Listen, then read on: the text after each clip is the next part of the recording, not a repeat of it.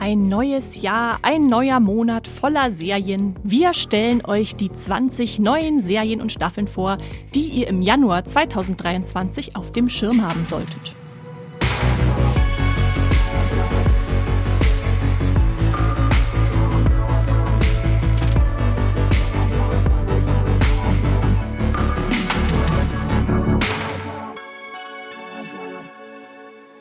Hallo und herzlich willkommen zu Streamgestöber. Wir wünschen euch ein frohes neues Jahr im Moviepilot Podcast und wollen natürlich auch diesmal wieder auf den Monat vorausschauen, denn unsere Monatsvorschau steht wieder an, wo wir auf Netflix, Amazon, Disney Plus und alle Streamingdienste die Serien so herausbringen, schauen, um zu sehen, welche Leckerbissen der diesjährige, diesmonatliche, was auch immer äh, bereithält. Und da habe ich natürlich wieder Max an meiner Seite, unseren großen Serienexperten. Hallo Max Wieseler. Hallo, frohes neues Jahr. Ja, frohes neues Jahr auch dir.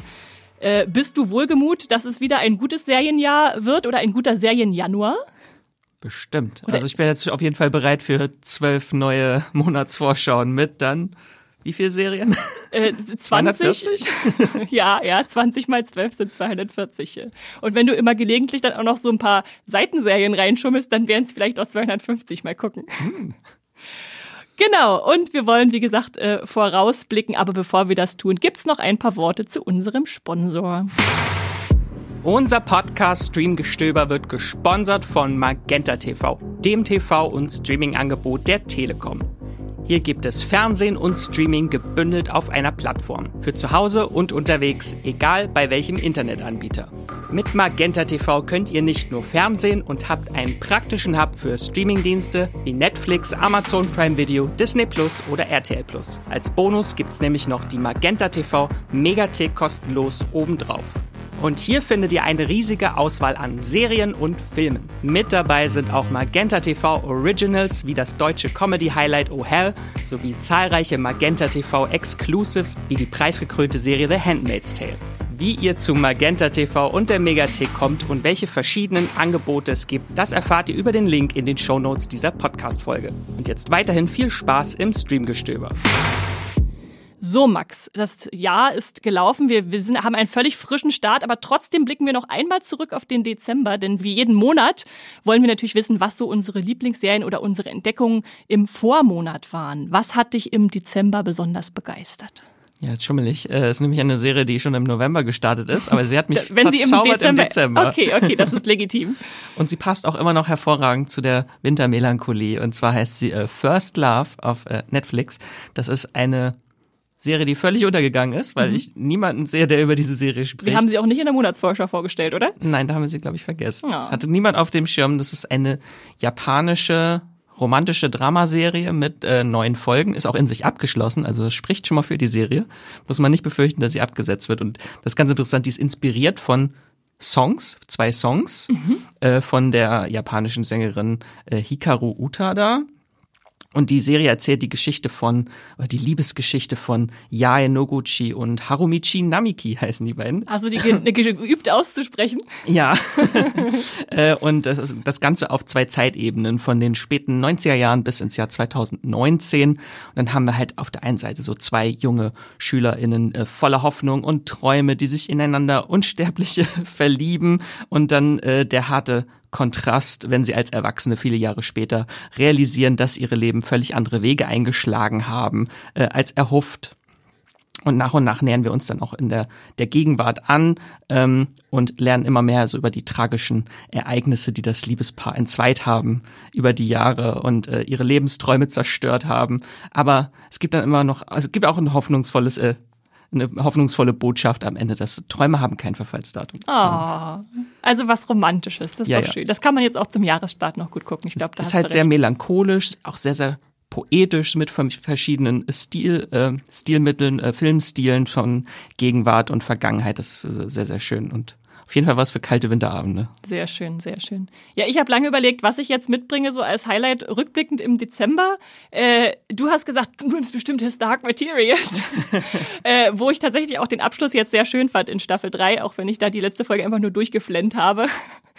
Ähm, und äh, jetzt sogar angefangen habe, das äh, Buch zu lesen, The Book of Dust Part 2. Da gibt's ja noch so Nachfolgebände. Es mhm. gibt ist ja eigentlich eine Trilogie, aber dann gab's noch Zusatzbücher, die ähm, er jetzt gerade rausgebracht, also gerade in den letzten Jahren rausgebracht hat. Aber nein, ich habe etwas anderes mitgebracht, um dich zu überraschen, Max. Und zwar äh, The White Lotus Staffel 2 wollte ich einfach nochmal mhm. erwähnen, weil die ging ja jetzt im Dezember zu Ende und ich fand sie ganz nett. Also genau wie White Lotus Staffel 1 geht es wieder um ein Hotel dieser äh, namensgebenden Kette. Diesmal nicht auf Hawaii, sondern in Italien fand ich als Location okay. Da kann man jetzt mal ein bisschen äh, da rumlaufen und sich die, die Landschaft angucken. Und dann gibt's da zwei Prostituierte und viele Hotelgäste und äh, natürlich auch Angestellte, wie wir das so aus Staffel 1 kennen, wo dann viele Verbandlungen passieren und äh, Paare sich streiten und äh, seltsame Dinge sich auftun.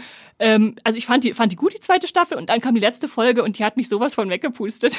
Wenn man, man hat, auch traumatisiert. Ja, ja, und man, vor allem ist es ja wieder das ähnliche Konzept wie in Staffel 1, wo man am Anfang weiß, dass eine Leiche äh, im Wasser gefunden wird, aber man weiß nicht, wer es ist. Und äh, in dieser letzten Folge hatte ich immer Angst, wenn Leute auch nur in die Nähe von Wasser kamen, mhm. wer denn jetzt draufgehen könnte. Und äh, insofern, ja, das war wirklich eine ganz, ganz starke Abschlussfolge. Also, wenn ihr da Lust habt auf ein bisschen Krimi und Drama und alles, dann guckt euch auch gerne The White Lotus äh, Staffel 2 an. Äh, die ist jetzt vollständig bei Sky oder Wow zu streamen. Und ihr habt garantiert keinen Bock auf äh, Urlaub auf Sizilien nächstes Jahr dann. Wahrscheinlich, Jahr. wahrscheinlich nicht, wahrscheinlich nicht. Und Max, ich habe noch eine Überraschung mitgebracht, in die ich, in die ich dich nie eingeweiht habe. Mhm. Ich wollte jetzt nämlich mal von dir wissen, was glaubst du, was war die erfolgreichste und die am, am schlechtesten bewertetste Serie des letzten Monats? So des letzten Monats. Des letzten Monats, oh, im okay. Dezember. Also wenn du dich noch ungefähr erinnern kannst, was gestartet ist, was glaubst du, was ist richtig gut und was ist richtig schlecht angekommen? Ich habe nämlich mal von allen 20 Starts äh, mir die Bewertung jetzt bei Moviepilot angeguckt und ja. zu sehen, was denn jetzt von den Sachen, die wir vorgestellt haben, wirklich durch die Ecke, die Ecke gegangen ist und was nicht. Gib mal einen Tipp. Fangen wir mal mit der, äh, mit der bestbewerteten Serie an. Was glaubst du ist am besten angekommen? Lass mal gucken, was ist denn überhaupt gestartet letzten Monat überhaupt alles, weil wir unsere Jahres äh, Vorschauen ja noch dazwischen Also ich, ich gebe dir, ich geb dir einen Tipp, es ist eine Paramount Plus Serie. Da ist, ja, jetzt sehr, da ist ja sehr viel gestartet. 1883. Äh, ja, das ist ziemlich weit vorne, aber das ist tatsächlich mit einem 0,1 Prozentpunkten äh, noch hinter The Offer. Okay. Also The Offer wurde mit äh, 8,0 bewertet, hat auch natürlich auch ein bisschen weniger Bewertung äh, als 1883, aber 1883 hat 7,9. Insofern, äh, das sind so die zwei Serien, die sich hervorgetan haben, also die richtig gut angekommen sind. Und äh, wenn wir auf die schlecht bewerteten gucken, was, was da schätzt wird es wahrscheinlich leider äh, Blood Origins sein. The, The, Witcher Blood Origins ist tatsächlich sehr schlecht weggekommen mit äh, 4,8 äh, oh. bei auch schon sehr vielen Bewertungen. Ich glaube, wir sehen das ein bisschen anders. Also wir fanden, ich, also ich zumindest persönlich fand sie jetzt nicht überragend gut, aber was diese ganze Negativität jetzt gerade, äh, die über Weihnachten kam, die, der Serie betrifft, kann ich nicht ganz nachvollziehen. Ja, ich habe es halt beim Schauen immer so, oh Gott, ich habe Angst, die wird so schlecht bewertet von diesem toxischen Fandom. Ja, ja. Da ist es ist halt leider so Kommt so alles zusammen. Kein Henry Cavill, äh, diese gestraffte Erzählweise, wahrscheinlich die, die Figuren, die dann einfach nicht so richtig zünden. Also ich hatte aber auch schon ein paar schöne Momente, wo ich dachte, auch da funktioniert es ab und zu mal ganz gut. Ich glaube, viele Fans sind halt einfach so on edge gerade, mhm. weil einfach viel schiefgelaufen ist und sie traurig sind, dass äh, Henry Cavill weg ist und äh, die suchen jetzt, glaube ich, nach jedem Fitzel, was von der Vorlage abweicht, ist sofort. Ja, ja. Skandal. Ja, wahrscheinlich schon. Aber witzigerweise ist es nicht die allerschlechtest bewertetste. Also oh. mit 4,8 gibt noch eine, die mit 4,7 bewertet wurde, aber von nicht so vielen Leuten zugegebenermaßen. Nämlich das Vermächtnis von Montezuma. die, die National Treasure Serie, die Vermächtnis des Punkt, Punkt, Punkt Serie ohne Nicolas Cage, äh, die bei Disney Plus auch nicht so gut wegkommt, sage ich mal so. Aber ist ja auch so ein typischer Spin-off. Äh, mal gucken, was wir mit dem mit der Materie anfangen. Aber ja. gut. Ich hatte ja gesagt, ich habe eh keinen Bock auf die Serie, von daher habe ich anscheinend auch nichts verpasst. Genau, ich, ich habe sie auch gar, ich habe sie gar nicht angeguckt, nicht mal nicht mal reingeschaut. Gut, äh, ich glaube, genug des, der Rückschau. Wir schauen lieber voraus auf den Januar. Äh, wie immer gilt natürlich, wir spoilern hier nicht die Serien. Manche konnten wir schon gucken, manche konnten wir schon reingucken und manche kennen wir auch noch gar nicht. Aber wir haben euch einfach die spannendsten 20 Starts rausgesucht. Und äh, ja, keine Angst, wir packen die am Schluss auch nochmal in die Show Notes. Da könnt ihr dann einfach nachlesen, was ihr vielleicht euch merken wolltet und dann nach 20 Serien doch nicht mehr im Kopf behalten konntet. Insofern äh, keine Angst. Äh. Und wir starten natürlich wie immer chronologisch und da ist am 1.1. ganz atypisch, aber an einem Sonntag, bei Netflix Kaleidoskop angelaufen. Mhm. Ein, äh, ein bunter Titel, äh, wie, wie, äh, wie wir hören. Es ist eine neue Heist-Serie bei Netflix. Ich glaube, Netflix hat die einfach so programmiert, damit man am ersten was zu gucken hat, was Neues, was irgendwie da ist. Äh, und ich zumindest habe sie gleich am ersten ersten auch durchgebinged. Äh, ich bin ja ein großer Fan von, von Heist und Banküberfällen und sowas alles. Und äh, ja, wie gesagt, es geht um einen, einen Überfall, wo 70 Milliarden an, an Bonds äh, äh, erbeutet werden sollen, also, also nicht nachvollziehbaren, was sag ich das? Anleihen. Anleihen, das, ja, okay, ja. ich kenne mich mit Aktien nicht aus. Und äh, da gibt es eine Bande von sechs beziehungsweise sieben Mitgliedern, je nachdem, wem man so alles mitzählt, ähm, die versuchen äh, mit Betrug und Rache und während eines Hurricanes und äh, weiß nicht was alles, äh, diese, diese wichtigen Dokumente zu erbeuten in einem Tresor natürlich, der geknackt werden muss. Und das Besondere an dem, an der Serie ist vor allem ihr Konzept. Also wir haben acht Folgen und äh, Netflix bewirbt das als, die kann man in einer beliebigen Reihenfolge gucken. Also ihr müsst nicht so, wie die Netflix-Vorgabe ist, äh, einfach alles hintereinander wegschauen, wo ich so gemacht habe. Ich dachte, ich will mich nicht entscheiden. Aber ihr könnt, ihr könnt einfach wild durchswitchen und dann gibt's so Kapitel wie also die haben alle eine Farbe, deshalb heißt es wahrscheinlich auch Kaleidoskop, äh, die Serie. Zum Beispiel gibt's Blau fünf Tage vor dem heißt oder Grün sieben Jahre vor dem heißt oder Pink äh, sechs Monate danach. Also wir springen da in der Zeit hin und her, um, um die einzelnen Puzzlestücke dieses, dieses Überfalls äh, zusammenzusetzen und natürlich auch die einzelnen Persönlichkeiten, die da so mitwirken. Wir haben natürlich den Anführer, dann gibt's eine, ähm, eine Polizistin, dann gibt's einen Sprengmeister und einen Safe-Knacker Knacker und weiß nicht was alles, die dann äh, so ein bisschen nach und nach beleuchtet werden. Der Serienschöpfer Eric Garcia, den kennt man vielleicht als äh, Autor von äh, Tricks äh, oder Matchstick Man, wie der im Englischen heißt, oder Repo Man, der 2010er Variante, der auch verfilmt wurde. Und äh, Besonders sind natürlich auch die Stars, beziehungsweise der Hauptdarsteller, den kennt ihr garantiert alle, das ist Giancarlo Esposito, also der Anführer dieser Bande, der wird gespielt von dem Breaking Bad Darsteller und äh, Better Call Saul Darsteller und Mandalorian Darsteller und The Boys Darsteller. Also es gibt, glaube ich, keine Serie, wo Giancarlo Esposito noch keinen Bösewicht gespielt hat. Aber diesmal spielt er den, eigentlich den guten, sage ich mal, den guten Anfänger der Bankräuber, wenn man das so nennen kann, einen kriminellen Guten. Und dann gibt's noch diverse andere Stars wie äh, Paz Vega, äh, Jay Courtney, Rufus Sewell, äh, Tati Gabriel, ähm, die ihr dann alle entdecken dürft. Und ich glaube, es ist ein bisschen was für, auch für Haus des Geldes-Fans, vielleicht so Inside Man. Also wenn, sobald ihr irgendwie sowas mit, mit Überfällen mögt, dann ist das was für euch, so, so ein bisschen was zusammen zu puzzeln. Und äh, ich, wie gesagt, habe schon durchgeguckt. Max, bist du schon, bist du schon drin? Oder drei hast du Folgen. drei Folgen hast du geguckt? Ja. Äh? Ähm, ja. Womit hast du angefangen? Bei mir war gelb die erste Folge. Siehst du, bei mir auch. Also ja, fangt am besten mit gelb an. Schreibt uns, schreibt uns gerne mal, welche Reihenfolge euch von, von Netflix vorgeschlagen äh, wurde. Ich glaube nämlich, äh, ja, das ist nicht so, so variabel, wie man vielleicht denkt. Äh, ich, ich sitze gerade an einem Artikel, der sagt, diese Reihenfolgen könnten euch äh, gefallen. Den kann ich euch gerne noch in die Show Notes Ich glaube, packen. man sollte nicht chronologisch anfangen mit 24 Jahre vorher. Ich glaube, dann ist man das komplett besser, lost. Ja, ja, ist besser, wenn man das, die, diese Rückblicksfolge dann so in der Mitte schaut, würde ich sagen. Ja, gut. Äh. Aber ist auf jeden Fall ein interessantes Experiment, was Netflix da gestartet hat. Und ich hatte sehr viel Spaß mit der Serie. Es war genau das Richtige, so zum Jahreseinstieg so ein bisschen was Spannendes, aber auch irgendwie Unterhaltsames und dann Dramatisches und äh, nicht zu überfordernd, obwohl es jetzt vielleicht erstmal so klingt für den Kopf, sondern eher so, ist alles überschaubar, was da so passiert. Ja. Also, das ist Kaleidoskop, könnt ihr ja schon komplett streamen bei Netflix seit dem 1.1. Und dann machen wir direkt weiter. Da gehen wir jetzt zum 5. Januar. Da startet eine Serie, die euch Jenny vorstellen wird. Da freuen sich auch schon sehr viele drauf. Und sie heißt äh, Copenhagen Cowboy und startet ebenfalls bei Netflix. Hallo ihr beiden, ich habe einen Serientipp für euch und zwar Kopenhagen Cowboy von Nicolas Winding Reffen. Die kommt am 5. Januar zu Netflix. Kopenhagen Cowboy ist eine Mischung aus Unterwelt, Drama und Märchen. Und falls ihr schon mal, ihr lieben HörerInnen da draußen, einen Film von Nicolas Winding Reffen gesehen habt, dann könnt ihr euch vielleicht ungefähr vorstellen, wie ultra düster hart seine Unterwelt aussehen kann. Denn Reffen hat solche Filme gemacht wie Drive mit Ryan Gosling oder Only God Forgives oder The Neon Demon und äh, auch die Pusher-Trilogie, mit der er berühmt wurde. Und jetzt zieht es ihn wieder zurück nach Dänemark, wo er eine junge Frau namens Miu durch eine sehr, sehr düstere Reise durch die dänische Unterwelt schickt. Miu kommt in ein Bordell am Anfang dieser Serie. Sie soll die Glücksbringerin für die Besitzerin sein. Daran merkt man schon, dass das hier kein konventioneller, realistischer Thriller oder ähnliches ist. Hier gibt es fantastische Elemente und das zeigt sich dann auch im weiteren Verlauf, den ich natürlich nicht spoilern werde. Aber so viel sei gesagt, Miu erlebt eine Reise durch die Unterwelt und die verschiedenen Stationen davon, die inszeniert Nicolas Winding Reffen wirklich mit äußerstem Sinn für Atmosphäre, wie man das von ihm gewohnt ist. Das heißt düstere, neonschwangere Welten, verwunschene Orte des Alltags, die bei Tageslicht, bei unserer Sicht irgendwie ganz gewöhnlich aussehen würden. Aber wenn er eine Kamera darauf richtet, sieht ein China-Restaurant äh, aus wie das Schloss aus einer verwunschenen Welt. Und das ist äh, wirklich wunderbar, sowas anzuschauen. Sowas gibt es auch bei Netflix nur selten zu sehen. Eine Serie, die so oberflächlich gesehen schön ist und stilsicher und einmalig aussieht.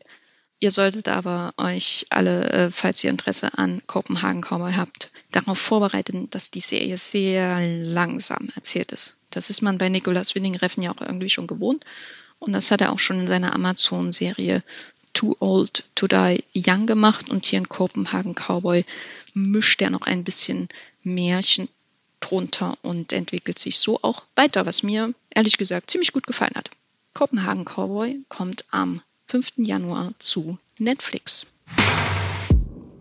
Ja, Max, wie sieht's bei dir aus? Bist du ein äh, Nikolaus Winning Reffen-Fan oder traust du dich da eher nicht so ran an seine Filme?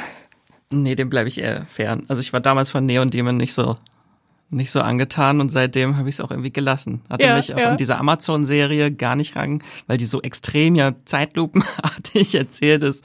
Das, das, äh, da muss ich auch echt erst mal in so eine Stimmung kommen, um ja, das zu ja. gucken. Ist nicht für jedermann, nee. aber es gibt bestimmt wieder viel, viel Neonlicht, äh, erwarte ich zumindest auch in der Serie. Insofern, ja, schaut gerne mal rein, wenn ihr sowieso Fan des Regisseurs seid. Äh, genau.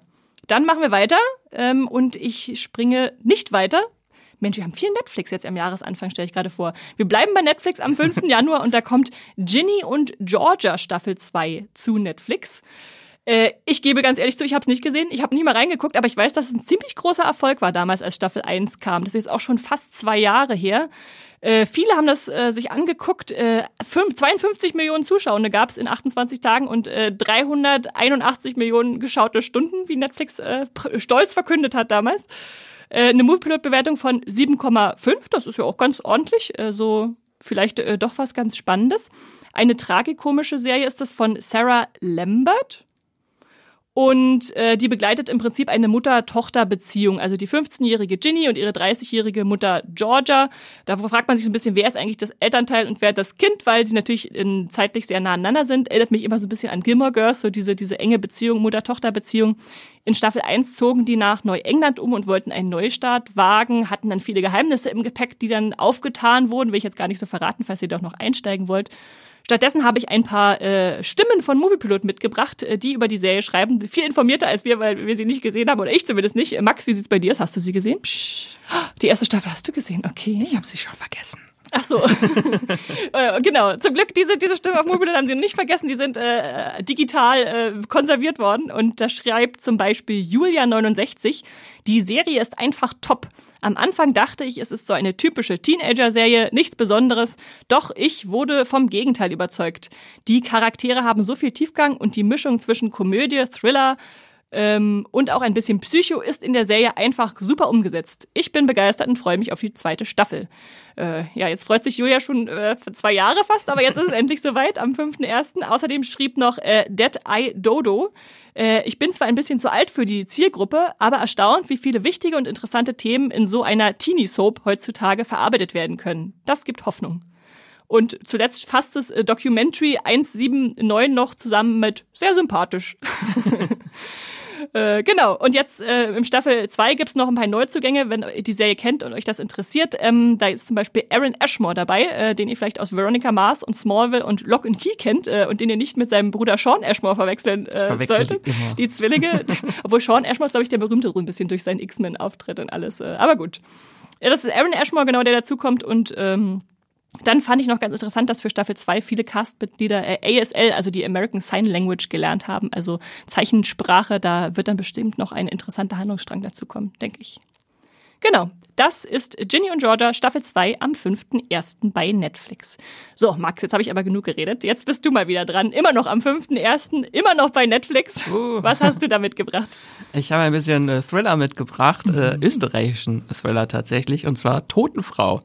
Ähm, das ist äh, eine Serie mit sechs Folgen und ist eine Adaption von Bernhard Eichners äh, gleichnamigen Thriller-Roman Totenfrau. Das ist der erste Band einer Trilogie auch. Mhm.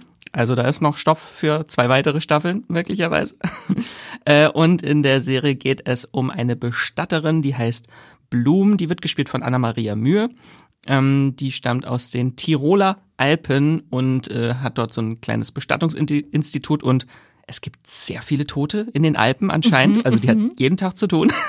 Ist ja nicht so viel Fels, da kann man die doch gar nicht so gut verbuddeln. Äh, und sie kann mit Toten sprechen auch, äh, weil Oh, sie eben alleine ist mit den, ja, na, also wenn sie alleine mit den Leichen ist, so, dann sprechen okay. die so zu ihr. Äh, aber das ist gar nicht der Clou der Serie. Und zwar geht es darum, dass ihr Ehemann, der ist Polizist und der verabschiedet sich zur Arbeit, will mit seinem Motorrad aus der Ausfahrt rausfahren und plötzlich kommt ein Auto und nietet ihn direkt weg. Da ist schon mal der große Schock. Und Blum will jetzt äh, herausfinden, also der Täter, der begeht Fahrerflucht und sie will den unbedingt aufspüren und macht das auf eigene Faust, weil die Polizei selbst sehr wenig unternimmt. Äh, Und bald offenbart sich dann noch ein sehr, sehr schrecklicher Fall, der für mich schon etwas in die Hostel-Richtung geht, ohne jetzt zu viel zu verraten, mit dem ihr Mann äh, oder in dem ihr Mann ermittelt hat. Und sie ist überzeugt, dass er deswegen ermordet wurde. Und äh, jetzt beginnt für sie der Rachefeldzug. Eieiei. Das war so ein bisschen Kill Bill. Jetzt wird sie selbst zur toten Frau. Genau, sie wird die toten Frau und rächt sich an den Männern, die alle in diese Verschwörung, in diesen Fall verwickelt sind äh, und die möglicherweise ihren Mann auf den Gewissen haben. Äh, und äh, sie diskutiert nicht lange, also sie mordet eiskalt. Und fragt später. Und dann äh, reden die ja immer noch anscheinend mit ihr, die Leichen. Äh, genau, aber sie ist halt keine Profikillerin, was das Ganze auch sehr interessant macht. Also sie, äh, es gibt auch viel Gegenwehr. Ähm, ich finde, die Serie ist nun nicht allzu unvorhersehbar. Also es ist schon recht linear, ähm, aber trotzdem sehr kurzweilige, schwarzhumorige Unterhaltung. Fand ich auch sehr, sehr spannend, die Serie.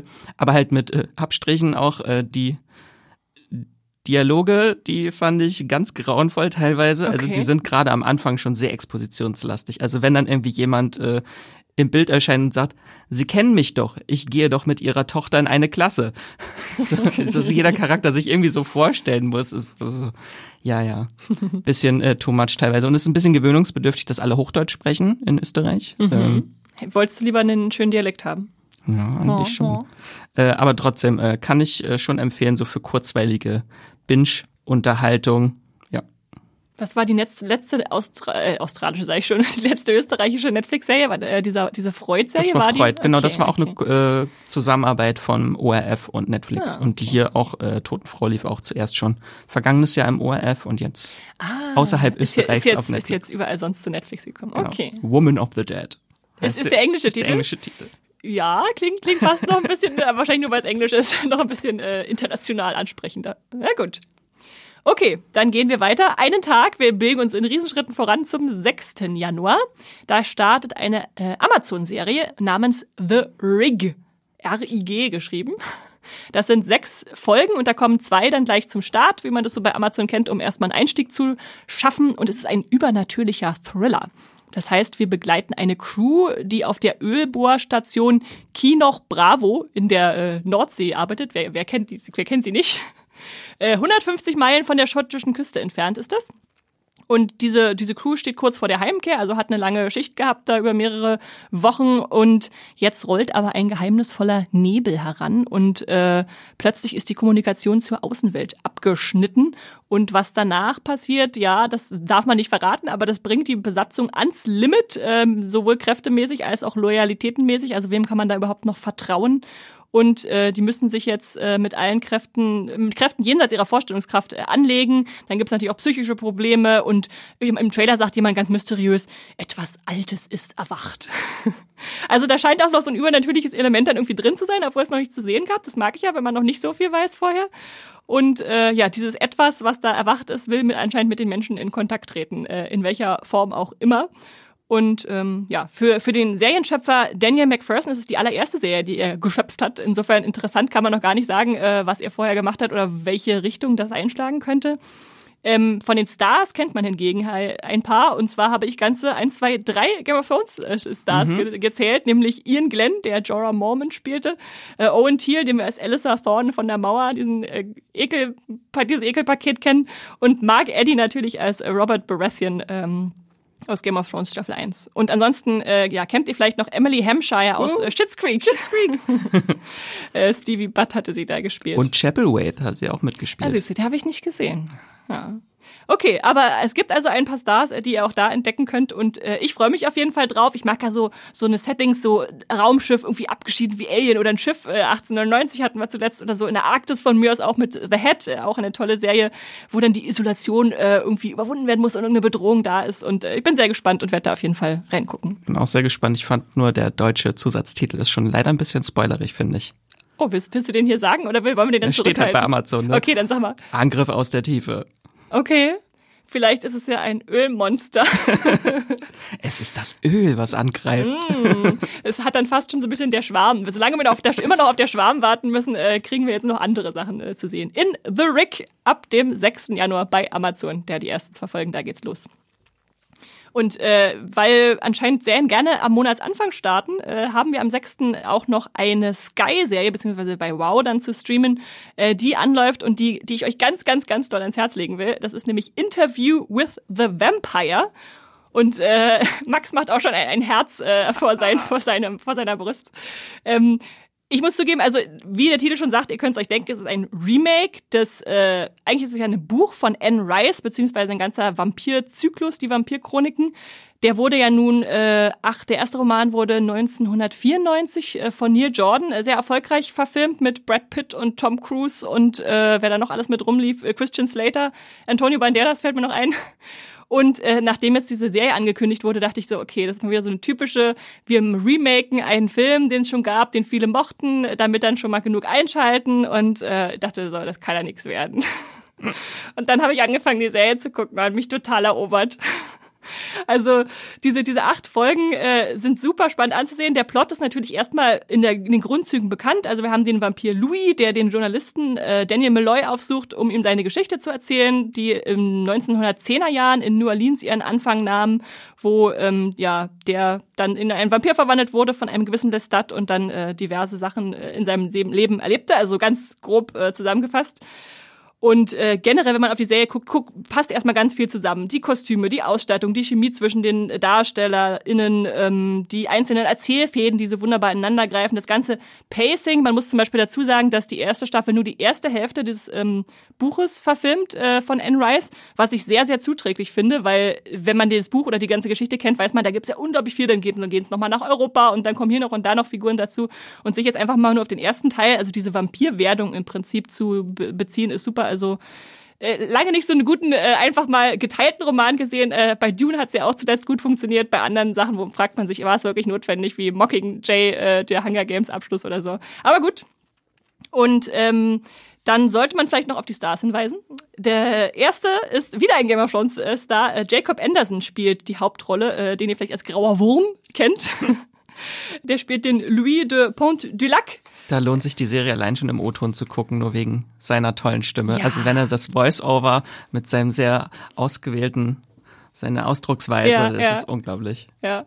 Den, äh, zum Beispiel den Lestat-Darsteller, den kannte ich vorher gar nicht so, beziehungsweise ich muss ihn schon mal gesehen haben, als ich Hatfield and McCoys geguckt habe, aber ist mir da nicht in Erinnerung geblieben. Sam Reed. Ähm, und die junge Claudia, da gibt's ja noch eine Jungvampirin, die dazu stößt, äh, die kannte ich witzigerweise jetzt durch Interview with the Vampire äh, zum ersten Mal und dann war sie jetzt groß in Avatar 2 als hat man sie sofort Cirea, erkannt, hat man sie ne? sofort erkannt, die, die Wasserstammtochter, äh, da hatte sie davor die Serie noch, genau. Und äh, ansonsten Eric Bogosian, der den Journalisten äh, Daniel Malloy spielt, den kennt ihr vielleicht aus Succession oder Billions so in, in Nebenrollen äh, schon mal gesehen. Und äh, wir sollten jetzt zu der Serie natürlich noch dazu sagen, dass sie vieles sehr anders macht. Da sollte ich vielleicht sagen, wenn ihr zu denjenigen gehört, die eher schwierig so mit Änderungen der Vorlage zurechtkommen, äh, dann ist die Serie vielleicht nichts für euch. Aber wenn ihr Lust habt, da Erneuerungen zu entdecken und auch euch darauf einzulassen, dass da mal was anderes passiert, als es vielleicht gewohnt seid aus den vorigen Verfilmungen, äh, dann kann die Serie euch noch sehr viel überraschen ähm, weil sie einfach Stellschrauben, die man vielleicht kennt, in eine andere Richtung dreht. Und das macht es unglaublich interessant, diesem äh, zuzusehen. Also da gibt's dann diverse Unterschiede, die ich vielleicht mal hier auflisten sollte, damit ihr ein bisschen darauf vorbereitet seid. Zum Beispiel die Handlungszeit ähm, ist äh, jetzt in der Jetztzeit angesiedelt und mhm. die äh, in dem Buch war ja, glaube ich, in den 90ern oder ah, nee, 80ern. Wann war denn das Buch? Hab ich mir da irgendwo aufgeschrieben hier.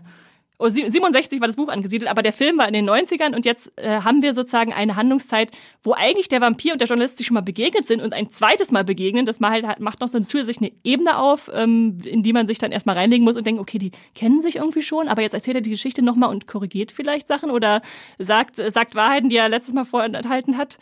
Ähm, eine ganz große Sache ist natürlich, dass die Hauptfigur des Louis jetzt ein Afroamerikaner ist. Äh, was Deswegen auch nicht mehr Plantagenbesitzer. Ja, er ist deshalb kein, äh, kein Sklavenhalter mehr gewesen 1910, sondern äh, hat dann irgendwie so ein äh, Bordell. Er Bordellbesitzer. Genau, genau. Ja. Ähm, das heißt natürlich, das äh, Rassismus-Element kommt dann viel auch noch stärker in die Serie mit rein, was sehr spannend ist. Und ähm, die ganzen subtil homoerotischen Untertöne, die äh, die Vorlage hat und die vielleicht auch schon so ein bisschen im ersten Film anklungen. ich meine, die Blutsauger, äh, das ist ja generell mit den Vampiren verknüpft, dass es immer so ein erotisches Element dabei ist. Die wird jetzt einfach voll, völlig offen ausbuchstabiert, was mhm. mega, mega spannend ist. Äh, also wenn wir jetzt Louis und äh, Lestat als äh, schwule Liebhaber haben, dann äh, ist das äh, wirklich super spannend mitzuerleben, weil dann auch sowas wie toxische Beziehungen mit reinkommen, häusliche Gewalt, wer äh, kontrolliert hier eigentlich wen und äh, das macht nochmal so ein völlig und neues noch das Gefüge adoptierte auf. Kind dazu. Genau, und Claudia dann natürlich ganz klar als, als ihre Tochter, die sie jetzt adoptiert haben durch Vampirbiss. Also äh, genau, da habt ihr erstmal viel zu entdecken, was, was von der Vorlage ihr vielleicht nicht so gewohnt wart oder nicht auf dem Schirm hattet, aber in den äh, Ansätzen schon immer vorhanden war. Und äh, ja, da hat man diese ganze Reibung von Ethnizität, Sexualität und auch die Geschichte selbst, die da so als explosive Mischung noch mit reinkommt, dass es wirklich, wirklich schön ist, äh, das mitzuerleben. Und, und viel Blut auch noch. Ah, stimmt, ich vergesse mal, wie brutal diese Serie teilweise ist. Also in jeder Folge gibt es einen Moment, wo ich dachte, krass, haben die das gerade wirklich gemacht? Also das solltet ihr natürlich auch verkraften können, wenn ihr da reingucken wollt. Ähm, ich jedenfalls habe danach nochmal den äh, ersten Fil Film von 94 gesehen und nochmal mit völlig neuen Augen natürlich und dachte, ja, Brad Pitt hat vor allem damit zu tun, schön in der Landschaft rumzustehen und gut auszusehen. da waren seine Schauspielqualitäten, hat er danach noch ausgebaut, sage ich mal. Und äh, ich habe dann auch zum ersten Mal das Buch gelesen, äh, nachdem ich die Serie geguckt hatte. Davor hatte ich nie so den Bedürfnis danach, aber es ist auch ein recht Klassiker und ich muss sagen, es hat mir nicht so gut gefallen. Oh, oh. Also es war einfach so, ist einfach recht standardmäßig so als, als Werker nicht so hervorragend. Aber äh, trotzdem bin ich froh, dass ich es gemacht habe, weil ich jetzt natürlich auch nochmal mit neuem Blick auf die zweite Staffel, die auch da auch kommen soll, äh, schauen werde. Und äh, die Mayfair Witches, ist das die Serie, die jetzt demnächst kommt, ist die damit verbunden? Weißt du das, äh, mhm. Max? Genau, also das ist ja von AMC, mhm. die äh, Interview with the Vampire Serie. Und damit machen sie ein komplett neues erzählerisches Universum auf, wo sie diese ganzen Romanwelten von Anne Rice äh, reinbringen. Mhm. Äh, steht auch im Vorspann immer dieses Immortal Universe. Ähm, mhm, genau, und mhm. das ist die erste Serie. Und dann kommt jetzt noch Mayfair Witches ähm, das spielt auch in New Orleans, glaube ich sogar. Ähm, genau, und dann kommt die zweite Staffel Interview with the Vampire, aber mehr ist noch nicht angekündigt. Okay, also okay. bisher besteht dann dieses, dieses Universum, Universum, aus, zwei, zwei Serien. Okay. Aber halt in den Romanen sind natürlich, also es gibt die Trilogie mit den Mayfair-Hexen und die Vampirchroniken und die, die Charaktere, die überschneiden sich hm, nachher die auch. Kommen dann immer mal in den anderen ja. Romanen dann vorbei als Gäste. Okay. Das ist das MCU der Vampire und Hexen. Genau, das ist also Interview with the Vampire. Mal gucken, ob sie noch einen deutschen Titel geben. Interview mit einem Vampir könnte ich mir vorstellen, dass es kurzfristig da noch eine Änderung gibt. Ähm, und das startet bei Sky bzw. Wow am 6.1. Und äh, so wie ich das von dem Dienst kenne, nehme ich mal an, dann einfach mit wöchentlichen Folgen wieder, damit ihr da länger was von habt. Siebenmal. Siebenmal was von habt. Gut, und dann springen wir jetzt aber auch in die nächste Woche zum 12. Januar und da will euch Andrea unbedingt sagen, dass Vikings Staffel 2 bei Netflix ankommt. Äh, Andrea, du hast das Wort. Hallo ihr beiden. Genau, am 12. Januar 2023 startet die zweite Staffel Vikings Valhalla bei Netflix und was die Vikings Valhalla-Fans bestimmt sehr freuen wird, egal ob die Serie, ob die zweite Staffel jetzt auf einem Cliffhanger endet oder nicht. Es wird definitiv eine dritte Staffel geben. Netflix hatte nämlich gleich von Beginn an insgesamt drei Staffeln bestellt, also insgesamt 24 Episoden, pro Staffel acht Episoden, für alle, die zu faul sind zum Nachrechnen. Und das ist bei der Absetzungsflut von Netflix äh, derzeit natürlich ein eine gute Voraussicht für Vikings Valhalla Fans. Wir werden in der zweiten Staffel wieder Sam Corlett als Leif Eriksen und Frieda Gustafsson als Leifs Schwester Fredis Eriksdottir folgen auf ihren Abenteuern. Ich muss gestehen, ich fand die erste Staffel teilweise relativ zäh erzählt und konnte mich nicht wirklich in diese Figuren, ja, hineinfühlen, so weit wie das bei WikingerInnen möglich ist. Mm, die zweite Staffel verspricht nun aber ziemlich viel Action, falls ihr euch auch schon mal den Trailer dazu angeguckt habt. Verspricht sehr viel Action, sehr ja, äh, wilde Entdeckungs- und Erkundungstouren. Sie sind offenbar sehr viel unterwegs und auf Reisen. Ich werde deshalb auf jeden Fall in die zweite Staffel reinschauen. Mm, für mich sah das Ganze aus, als würden sie sich ein bisschen mehr auf die Stärken der Mutterserie Vikings konzentrieren. Spannend bei Vikings Valhalla ist auch, im Gegensatz zur Mutterserie, dass die Christianisierung hier schon sehr weit fortgeschritten ist. Es spielt ja über 100 Jahre später nach den Abenteuern von Ragnar und Co. Und ja, die große Wikinger-Ära, das Zeitalter der Wikinger geht zu Ende. Und ich bin gespannt, was uns Staffel 2 dazu zu erzählen hat. Zurück zu euch beiden. Ja, danke dafür. Da gibt's dann wieder ordentlich äh, Wikinger-Action zu sehen, so wie sich das anhört. Äh, ich muss zugeben, ich war erstmal nach Vikings äh, Valhalla äh, Staffel 1 so ein bisschen will ich das weiter gucken? Ist halt schon was anderes als Vikings. Äh, und dann habe ich im Trailer gesehen, dass äh, Bradley James mitspielt, den ich äh, aus Merlin kenne. Merlin, die weißt große Abenteuer. Ich weiß gar nicht, was der deutsche Titel ist. Und die habe ich als äh, Jung, Jugendliche oder äh, vor, vor vielen Jahren sehr geliebt, die Serie, und dachte, ach krass, den Darsteller gibt's auch, da muss ich vielleicht doch nochmal reingucken. Na gut. Äh, äh, Max äh, auslassen oder mitnehmen, Vikings Valhalla? Wenn irgendwann mal in den nächsten Monaten eine Lücke irgendwo ist, dann vielleicht. Also okay. es, ist, es hat mich halt auch nicht so gepackt. Das war so, das ist so eine nette Serie, die so nebenbei laufen kann. Mhm. Aber es war jetzt nicht, wo ich dachte, ich fieber jetzt jede Folge mit. Okay. Ist, ist äh, völlig äh, legitim. Mir fehlte so ein bisschen so dieser emotionale Hook, wie bei Ragnar und ja, ja. den Charakteren. Verstehe ich. Gut, dann gehen wir weiter, Max. Jetzt hast du uns eine Serie mitgebracht. Mal gucken, ob die dich emotional huckt. Auch wieder am 12. Januar, äh, auch wieder bei Netflix. Was ist denn The Makanai? Cooking for the Maiko House. ich glaube, die wird mich sehr emotional hucken. Äh, das ist eine noch eine japanische Netflix-Serie, nachdem ich vorhin schon eine mitgebracht habe, ähm, mit neun Folgen und die basiert auf einem Manga, auf einem Bekannten, ich kannte ihn vorher nicht. Ähm, und besonders spannend äh, ist natürlich der äh, kreative Kopf, der hinter der Serie steckt. Und zwar ist das Hirokatsu Koreeda. Der ist äh, Showrunner, Autor und Regisseur einiger Folgen auch von der Serie. Und der hat äh, ganz, ganz tolle japanische Filme gemacht, wie äh, Like Father, Like Son, Unsere kleine Schwester, Shoplifters kennen wahrscheinlich die meisten. Äh, und auch Broker, der startet jetzt im März in den Kinos. Also die volle Ladung. Hm. Koreeda gibt's jetzt demnächst.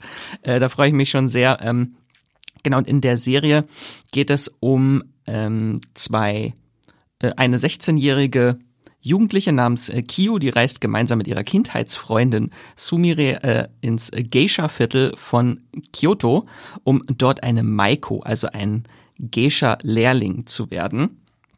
Ähm, während ihre Freundin angenommen wird, wird sie leider abgelehnt, aber es stellt sich heraus, dass sie extrem gut kochen kann hm. äh, und ergattert dadurch eine Anstellung als Makanai. Äh, das ist der Titel einer Köchin für diese Maikos, diese jungen äh, angehenden Geishas, die alle in einem Gemeinschaftswohnhaus äh, zusammenleben. Ähm, genau, und die Serie blickt dann halt so auf den Alltag dieser Gescher Wohngemeinschaft dieser jungen Maikos und der Makanai, wobei auch äh, himmlisch gut aussehende Speise, glaube ich, eine große Rolle spielen. Zumindest nach dem Trailer hatte ich richtig Hunger. Okay, das hatten wir im letzten Jahr schon viel mit Pachinko und äh, The Menu, wo, wo Essen jetzt wieder inszeniert wird. Es ist wieder die Zeit des Essens im, im Film und Serien. Das sah wunderschön aus im Trailer. Also da freue ich mich sehr drauf und äh, seine, also so die anderen Werke von äh, Koreeda, da würde ich sagen, äh, kauft schon mal genug Taschentücher. Ja, also Shoplift, das fand ich auch sehr toll. Äh, Werde ich auf jeden Fall reingucken. Wie viel? So sehr warm und herzlich so seine Geschichten. Ja, ja, ja das stimmt. Die haben so, so, so eine Wärme. Äh, wie viele Folgen hast du gesagt, sind das? Äh, neun sollen das sein. Neun, okay. Bestimmt äh, auch eine, eine stelle ich, stell mir eine Stundenlänge vor, aber schauen wir mal. Äh, ja, äh, steht bei mir auf der Liste, wird, wird geguckt.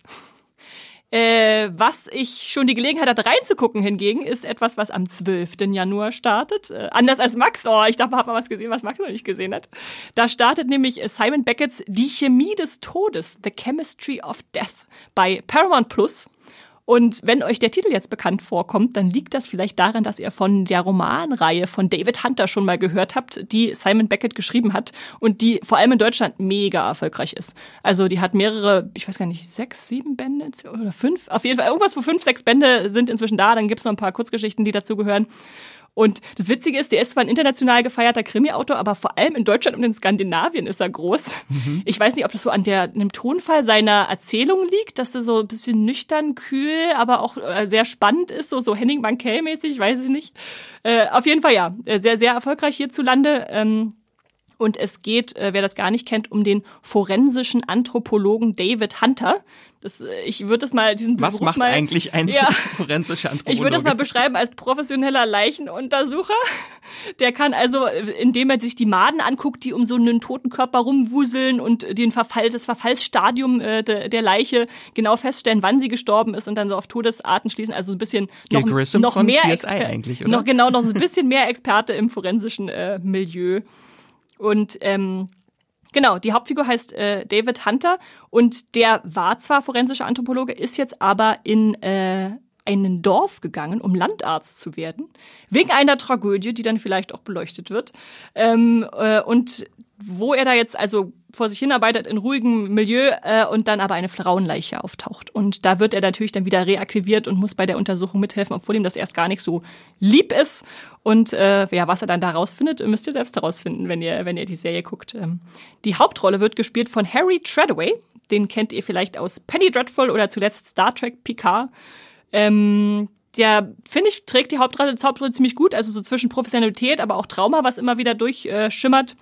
Und witzig ist auch, dass wir noch eine Deutsche in dieser äh, britischen oder internationalen Serie haben, nämlich Jeanne Gourceau, die ihr vielleicht aus äh, Barbaren kennt, ist da ist Jenny dabei. Und für mich hatte das, als ich da reingeguckt habe, also die ersten drei Folgen von den sechs konnte ich schon sehen, so gewisse Broadchurch-Vibes, die so ein bisschen mitgebracht wurden. Also man hat da so eine Dorfgemeinschaft, man weiß nicht so richtig, wem man trauen kann und wer irgendwelche Geheimnisse verbirgt.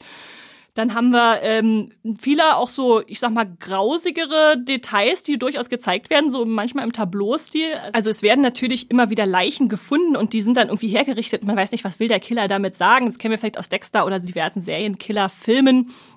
Und dann gibt's immer dieses Draufhalten, dass man sich wirklich Details anguckt. Also es ist auch manchmal ziemlich eklig von den Leichen, aber gleichzeitig so eine klinische Distanz, wenn man manchmal ganz von ganz weit oben filmt und denkt, okay, jetzt haben wir hier wieder dieses Abstand gewinnen und äh, klinisch draufschauen, um rauszufinden, was eigentlich passiert ist. Das finde ich ganz spannend. Ein paar auch interessante Kameraeinstellungen drinne, durch ein Autofenster irgendwie geframed oder so. Und ich sollte vielleicht als letztes noch die Vorwarnung aussprechen, wer die Bücher kennt, äh, dürfte vielleicht ein bisschen überrascht sein, dass äh, die erste die Staffel mit den sechs Folgen nicht nur Chemie des Todes, sondern auch Kalte Asche, also den zweiten Roman, auch noch mitverfilmt. Ähm, und deshalb ist das Erzähltempo recht straff. Aber wenn ihr jetzt darauf vorbereitet seid, könnt ihr euch dann auch gut drauf einstellen. Also der zweite Fall ist dann ein Fall von äh, scheinbar spontaner Selbstentzündung äh, auf den äußeren Hybriden. Also Kann ja mal passieren. Kann ja ne? passieren, ne? Ja. Also sind das schon zwei Fälle, die so in so zwei Arcs quasi behandelt werden. Genau, die dann direkt aneinander anschließen. Ja, das ist Chemie des Todes, startet am 12.01. bei Paramount Plus. Max, krimimäßig geht's auch weiter am 13. Januar. Ja, wenn ihr noch nicht genug Krimi äh, bekommen habt, dann gibt's noch die German Crime Story Gefesselt. Das ist noch der Zusatztitel. Er hat nichts mit der American Crime Story zu tun. Ähm, es ist kein Spin-off. Äh, das ist die erste deutsche True Crime Serie von Amazon, also für alle Fans von Serienkiller-Serien wie zum Beispiel Dama auch zuletzt. Äh, die sollten sich das vielleicht mal vormerken.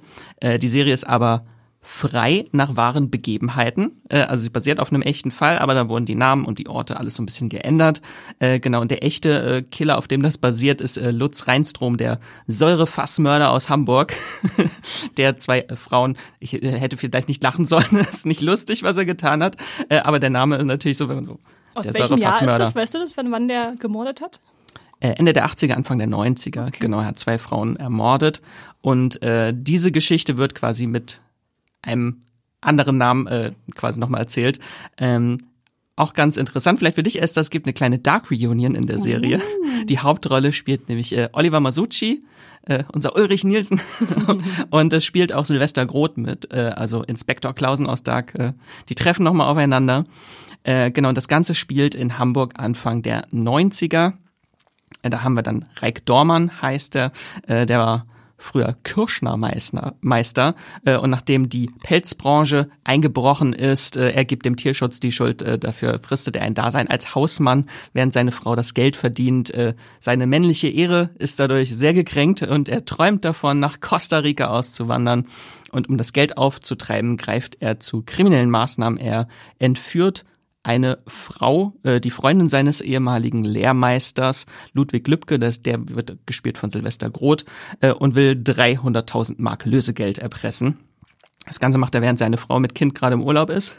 Äh, äh, entführt er eine Frau und sperrt sie in seinen selbstgebauten Atombunker unterm Haus, okay. ähm, wo er an ihr äh, seine BDSM-Vorlieben auslebt. Ähm, und anfangs scheint diese Elke, seine Geisel, noch ganz angetan von seinen SM-Spielchen und unterstützt ihn sogar dabei, ihren Partner zu erpressen.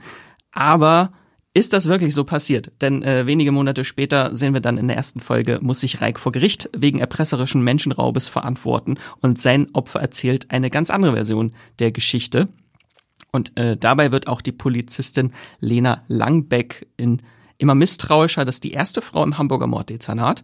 Ähm, und äh, sie war schon als Opferbetreuerin vorher in diesen Fall involviert und jetzt will sie herausfinden, ob dieser Reik nicht vielleicht auch noch mit dem ungeklärten Verschwinden von zwei Frauen in Verbindung steht.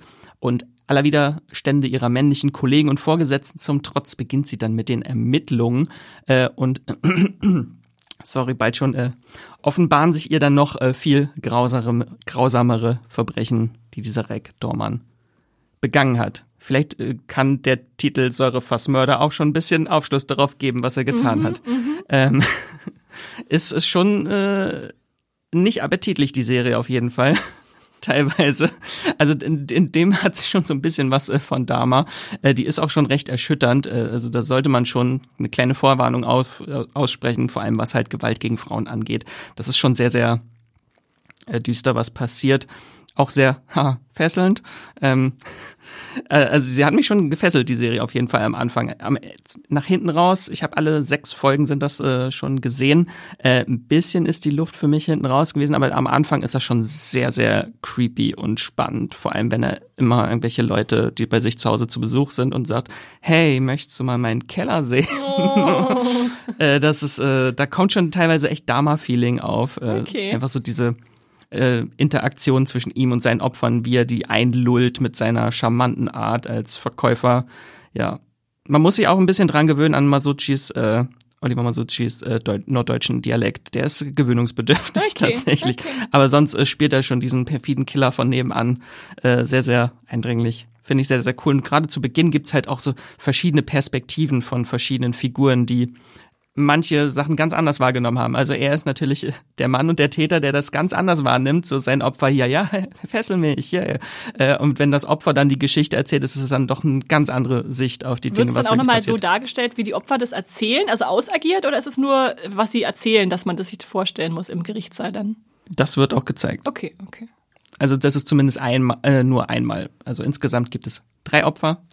Äh, und das, was Ah, okay, überlebt okay. hat am Anfang, das, äh, was vor Gericht steht, dass das, auch, das dann auch aussagt, genau. Ja, okay. Das ist halt nur am Anfang diese mehreren Perspektiven. Nachher geht das schon etwas straighter, was wirklich passiert ist Okay, okay. mit anderen Frauen. Ich finde es ja ziemlich dreist, dass die äh, was German Crime Story sich einfach die American Crime Story zum Vorbild anscheinend genommen hat im Titel und gedacht, hat, wir machen jetzt hier das Deutsche draus. Aber hat ja noch den schönen Zusatztitel. Gefesselt. Ah, damit auch, ja, okay, damit noch ein deutsches Wort mit drin ist. Gefesselt. Äh, ja gut, bei Amazon äh, der Dama-Ersatz anscheinend für alle, die jetzt mit Dama durch sind und äh, weiterleiten wollen. Ich glaube, ich werde das auslassen, aber gut. Ähm, ich springe stattdessen lieber am 13. Januar äh, zu Apple TV Plus und schaue mir die vierte Staffel Servant an, die zumindest eher fiktiv ist und deswegen muss ich da nicht so viel drüber nachdenken, was da vielleicht mal Schlimmes passiert ist. Ich habe das Gefühl, ich habe die äh, Servant jetzt jedes Mal vorgestellt, wenn da eine neue Staffel rauskam, aber sie ist immer noch gut. Äh, die Horror-Mystery-Drama-Serie äh, von Tony Bascalop, der zum Beispiel Hotel Babylon gemacht hat. Und natürlich produziert und teilweise auch mit Regiefolgen von M. Night Shyamalan, äh, der ja für Mystery einfach bekannt ist. Da gibt's wieder zehn Folgen, die dann wöchentlich bei Apple TV Plus laufen. Und die Grundprämisse ist so ein bisschen, wir haben ein Paar aus Philadelphia. Er ist ein gefeierter äh, Sterne-Koch oder ein ganz äh, Kochgenie. Schon wieder ein Koch. Da haben wir dann schon wieder Essensinszenierung, Max. Und sie ist eine ambitionierte Nach Nachrichtensprecherin und die werden äh, von einem schrecklichen Verlust äh, heimgesucht und holen sich dann eine lebensecht aussehende Babypuppe ins Haus, die sie als Ersatz äh, für ihr verlorenes Kind äh, da pflegen und hegen, beziehungsweise sich dann sogar noch eine Nanny holen, die diese Puppe pflegt. Also es ist eine sehr skurrile Ausgangssituation. Ähm, und dann wird aber immer unklarer, lebt ihr Kind noch? Warum ist das jetzt plötzlich real, diese Babypuppe oder nicht? Und äh, da tun sich dann ganz viele Geheimnisse auf und äh, ich, ich will gar nicht, wer es nicht kennt, nicht so viel verraten, aber gespielt wird zum Beispiel noch die Dorothy, die die Mutter von Lauren Ambrose, die ihr vielleicht aus Six Feet Under kennt, der Sean, äh, der Vater von Toby Cabell, Fantastic Four, Dr. Doom. Ähm, Leanne, äh, Tiger Nelfree, da haben wir schon wieder einen Game of Thrones Star dabei und natürlich äh, nicht zu vergessen, Julian, der Bruder von, von der Frau, äh, wird von Rupert Grint gespielt, der da seiner Harry Potter Rolle entgegen einen äh, rotzennäsigen, äh, betrunkenen, äh, fluchenden äh, Mann spielen darf. Und in den ersten drei Staffeln ist schon viel passiert. Äh, wir hatten da potenzielle Sekten und äh, fragen uns immer, ob das Zufall oder als ein großer Plan ist. Ehebrüche, unheimliche Begegnungen, äh, abgedrehte Kameraperspektiven. Also ich würde sagen einfach, wenn ihr, wenn ihr für Mystery und für Horror zu haben seid, einfach mal einschalten, euch reinlegen und dieser Erzählung ergeben, die euch dann da wie so in einen Sog zieht in den jeweils nur 30-minütigen Folgen. Also das geht auch ganz fix. Ähm, ja, kann ich, kann ich immer wieder empfehlen. Servant, da ist jetzt die vierte Staffel am 13. Januar da. Genau. So, Max, aber jetzt kommt eine ganz, ganz große Serie, die du uns vorstellen willst, am 16. Januar zu Sky bzw. Wow, auf die wir schon lange warten und die auch sogar schon mal eine kurze Podcast-Folge hatte, Ende letzten Jahres. Was ist denn das? Genau, so eine der meist erwarteten Serien des Jahres, die äh, HBO-Adaption des äh, Videospiel-Megahits The Last of Us. Mit Petro Pascal und Bella Ramsey haben wir zwei Game of Thrones Stars sogar. Ja, schlimm heute. genau, die startet am 16.01. bei Sky immer wöchentlich neun Episoden sind das, äh, ist das Ganze. Und falls ihr noch gar nichts davon äh, gehört habt von The Last of Us, ganz kurz, es spielt im postapokalyptischen Amerika des Jahres 2023, 20 Jahre nachdem ein Großteil der Menschheit durch einen mutierten Pilz ausgelöscht wurde, der infiziert zudem auch die Menschen in zombie-ähnliche Wesen ähm, genau, also es ist schon so ein bisschen eine Zombie-Apokalypse. Pilze konnte ich noch nie leiden. Nicht mal zum Essen. genau, und hier folgen wir den Erlebnissen des äh, Schmugglers Joel, der die jugendliche Ellie aus einer Quarantänezone in Boston zu einem Stützpunkt einer Widerstandsgruppe eskortieren soll, wobei die beiden dann mit jeder Menge gefährlicher Menschen, Plünderer und mutierter Wesen äh, konfrontiert werden. So viel so spoilerfrei wie möglich dazu. Mhm. äh, genau. Wenn ihr mehr Infos auch zu der Serie selbst oder zu The Last of Us noch hören wollt, äh, hattest du ja eben schon erwähnt, hatten wir auch schon eine Podcast-Folge dazu. Äh, die kann ich euch sehr ans Herz lesen, das, äh, legen. Das ist Folge 249. Äh, The Last of Us schon jetzt die beste Horrorserie 2023 oder zum Scheitern verurteilt. In der äh, haben äh, Lisa und Ray über ihre Liebe zur Vorlage geschwärmt und äh, darüber auch gesprochen, was sie sich von der Live-Action-Adaption von dem Videospiel erhoffen. Genau. Ich äh, muss, glaube ich, viel weiter nicht von der Serie nee, erklären. Ich glaube, das reicht. Wir werden bestimmt noch mal gesondert darüber sprechen. Ja, ich halte es kurz. Mach mal so. Ich äh, sag mir nur noch mal, wie viele Folgen das insgesamt sein werden? Sechs oder? Neun Stück. Neun, auch ja, ja. neun, auch sehr gut. Und die dann wahrscheinlich wieder wöchentlich kommen. Ist das, das denn was, worauf du dich freust? Jetzt, wo Witz The Walking Dead eigentlich ja, vorbei ist. Ja, ich freue mich da witzigerweise total drauf, obwohl ich die Spiele nie gespielt habe. Ich habe natürlich diesen ganzen Hype mitbekommen, der da so drum existiert. Und ich dachte, so eine richtig gute, qualitativ hochwertige Zombie-Serie jetzt mit äh, menschlichem Drama drin, das, äh, da bin ich jetzt voll, voll dafür im Januar. Also ich werde sofort die erste Folge gucken, wenn sie da ist. Es brennt mir auf jeden Fall schon unter den Fingernägeln, endlich drüber sprechen zu dürfen über die Serie wenn ich sie rein hypothetisch schon gesehen hätte. Gut, dann springen wir lieber schnell weiter, bevor Max hier noch irgendwas sagt, was er nicht sagen darf. Zum 18. Januar, da kommt eine vierte Staffel von einer recht beliebten Serie, die aber in Deutschland, glaube ich, noch gar nicht so groß ist, oder? Atlanta, ist, äh, ist das bekannt hier? Ich glaube, es ist immer noch so ein Geheimtipp. Mhm. Ja. Mhm. Auf jeden Fall ist das äh, jetzt das große Finale von Atlanta schon da. Falls ihr noch nichts davon gehört habt, könnt, könnt ihr die ganze Serie durchgucken. Die ganze Serie, das ist äh, Staffel 4, kommt zu Disney Plus und das ist wirklich auch eine der besten Serien der letzten Jahre. Ich habe mal geguckt, bei Moviepiloten 8,1. Boah. Ähm, genau, spielen mit unter anderem äh, Donald Glover, Lakeith Stanfield, Sassy Beats und äh, Brian Tyree Henry. Und äh, Staffel 3 kam gerade erst letztes Jahr im Juni äh, zu Disney Plus. Ähm, und jetzt kommt schon die vierte Staffel, also in ziemlich kurzem Abstand, äh, mit erneut zehn Episoden. Ich persönlich war von Staffel drei nicht ganz so begeistert mhm. wie andere, aber Staffel 4 hat mich richtig umgehauen. Also unbedingt äh, schauen, da habt ihr jetzt schon einen Titel für die äh, Liste der besten Serien des Jahres. Könnt ihr schon Atlanta ganz, Staffel 4 schon ganz oben drauf schreiben. Ich finde die Serie ist unglaublich schwer zu beschreiben. Sie ist eine Wundertüte, bei der du nie weißt, was in der nächsten Folge, was da als nächstes passiert, von Genres und Themen. Es wird immer was anderes verhandelt. Ich, ich habe mal irgendwann vor langer, langer Zeit die erste Folge geguckt und dann nicht weiter dran, bin ich, bin ich nicht weiter dran geblieben, weil ich auch nicht so richtig einschätzen konnte, worum geht's eigentlich. Also sind es Musikproduzenten, die Hauptfiguren? Oder was machen die eigentlich den ganzen Tag? Es sind einfach nur drei, drei schwarze Freunde, die so durchs okay, Leben streifen. Okay. Äh, sind, äh, also die treiben schon so die Serie durch, äh, aber es gibt halt auch noch andere Figuren. Also man, es gibt halt auch Folgen, die überhaupt nichts mit denen zu tun haben. Mhm. also das ist schon anthologisch teilweise manchmal und generell ist einfach so Themen wie Rassismus, Rassismus und das äh, Leben als schwarze Person in den USA, was da so verhandelt wird durch verschiedenste Genre, Linsen äh, und auf kreativste Weise teilweise. Das ist sehr, sehr schwer zu beschreiben. Ja, ja. Äh, also zum Beispiel, aber auch die vierte Staffel hat wieder ganz viele tolle Highlights. Zum Beispiel gibt's eine Folge, die ist eine Fake-Dokumentation über die Entstehung von Goofy der Film.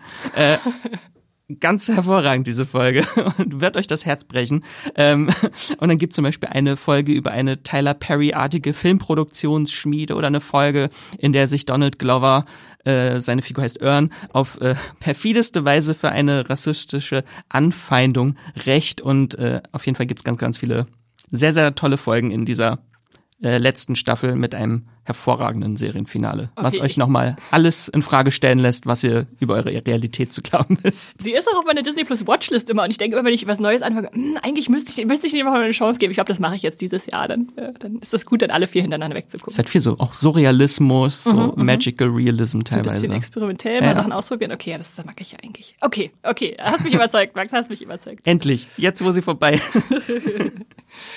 Und ich stelle euch dann am 19. Januar die nächste Serie vor. Also die stelle ich euch nicht am 19. Januar vor, sondern ich stelle euch jetzt vor, aber die kommt am 19. Januar. Das sind die wilden 90er oder im Englischen That 90s Show bei Netflix. Das ist ähm, wenn ihr, wenn euch der Titel bekannt vorkommt, kennt ihr vielleicht die wilden 70er oder The 70s Show, äh, die in den 90er, Ende 90er, Anfang 2000er Jahre äh, lief. Und diese neue Teenie-Sitcom, äh, die 1995 angesiedelt ist, ist verwirrend mit den ganzen Jahreszahlen, knüpft jetzt 15 Jahre später an diese Ursprungsserie an, der, der wilden 70er ähm, wo schon viele bekannte Stars damals als Teenies dabei waren, also so Ashton Kutcher, Mila Kunis, Topher Grace, äh, Laura Prepton aus Orange is the New Black, äh, Walter Wilderama. Das sind alles so Leute, die kennt man heutzutage, aber die damals halt gerade erst angefangen hatten. Und ähm, die Serie wurde zwischendurch auch mal in Großbritannien geremaked als Days Like These, aber jetzt haben wir eine direkte Fortsetzung sozusagen zu dieser äh, wilden 70er-Show, jetzt die, die wilden 90er. Ähm, vielleicht kurz zur Handlung. Ich, ich kann da noch nicht so ganz überblicken. Ich glaube, das ist eher so eine meandernde, mal gucken, was passiert Serie. Ähm, aber es geht um Leia Foreman, die jugendliche Tochter von Eric Foreman und Donna Pinzotti, die damals von Topher Grace und Laura Prepton gespielt wurden und jetzt auch immer noch. Und ähm, ja, die knüpft einfach Verbindung zu anderen Teenagern, die jetzt in ihr Leben treten und während sie den Sommer bei ihren Großeltern Red und Kitty, die man wohl auch aus der Originalserie kennen kann, äh, in Ploy, äh, äh, Point Place, Wisconsin äh, verbringt. Und die Tagline ist, äh, unter der die Serie steht, ist Sex, Drugs und Rock'n'Roll sind niemals tot, sie ändern nur ihren Kleidungsstil. also es wird anscheinend wieder, wieder sehr verrückt. Ähm, die jungen Darsteller sind, Darstellerinnen sind mir generell unbekannt, aber viele Gaststars sollen wohl zurückkehren. Also wenn ihr da nostalgische Gefühle habt, ist das garantiert was für euch. Ich kenne diese alte Ursprungsserie gar nicht, aber wir dachten, wir bringen sie euch trotzdem mal mit, wenn ihr da vielleicht die Ende der 90er, Anfang der 2000er gerne gesehen habt. Und außerdem habe ich noch ein paar User-Stimmen mitgebracht, ähm, die diese Serie für, an meiner Stelle für euch bewerben. Da schreibt zum Beispiel Hippie Hannes, schöner Name, äh, in alles in Großbuchstaben. Ich liebe diese Serie. die wilden 70er ist wie ein, also ich, ich spreche jetzt über die Ursprungsserie, damit mhm. äh, die anderen haben sie natürlich noch nicht gesehen. Die wilden 70er ist äh, wie ein Besuch bei Freunden im Keller. Smiley. Meine Seele und mein Körper beruhigen sich sofort, wenn eine Folge beginnt. Und seien wir ehrlich, ein äh, Cheffreund wie Leo äh, wünscht sich jeder oder Leo zu sein. Auch wie Steven in einem Plattenladen zu arbeiten wäre geil. Und Jimmy McNulty äh, schreibt, natürlich nicht der The Wire Jimmy McNulty, sondern ein User, Movieplot-User Jimmy McNulty.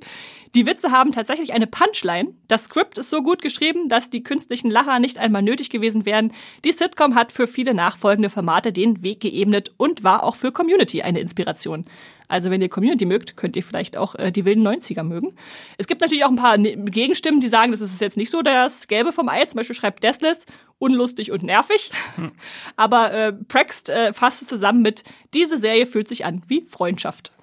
Oh. oh. Also wenn ihr ein bisschen Freundschaft in Serien-Sitcom formen wollt, dann schaut euch gerne die wilden 90er an, die ab dem 19. Januar bei Netflix zu sehen sein werden. Klingt so ein bisschen für mich wie bei Fuller House, dass sie auch so eine Kult-Sitcom ja, irgendwie ja. aus den 90ern oder 2000ern nehmen und dann nochmal so ein Legacy-Sequel hinten dran. Du, kenn, du kennst aber die Originalserie auch nicht, oder? Nee. nee.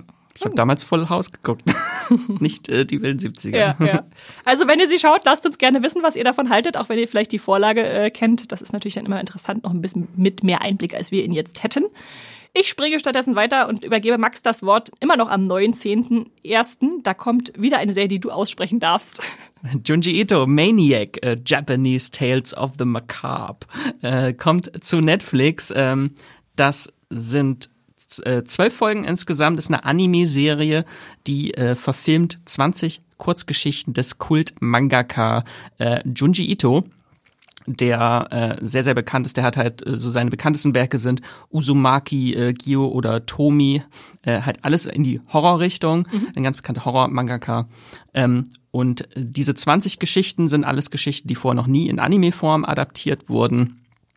Äh, genau, und die gibt's dann jetzt quasi als Anthologie-Anime-Serie bei Netflix und er steht halt viel so für surrealen, bizarren, aber auch verstörenden Horror, Body Horror, ein bisschen Cosmic Horror, also ist viel dabei.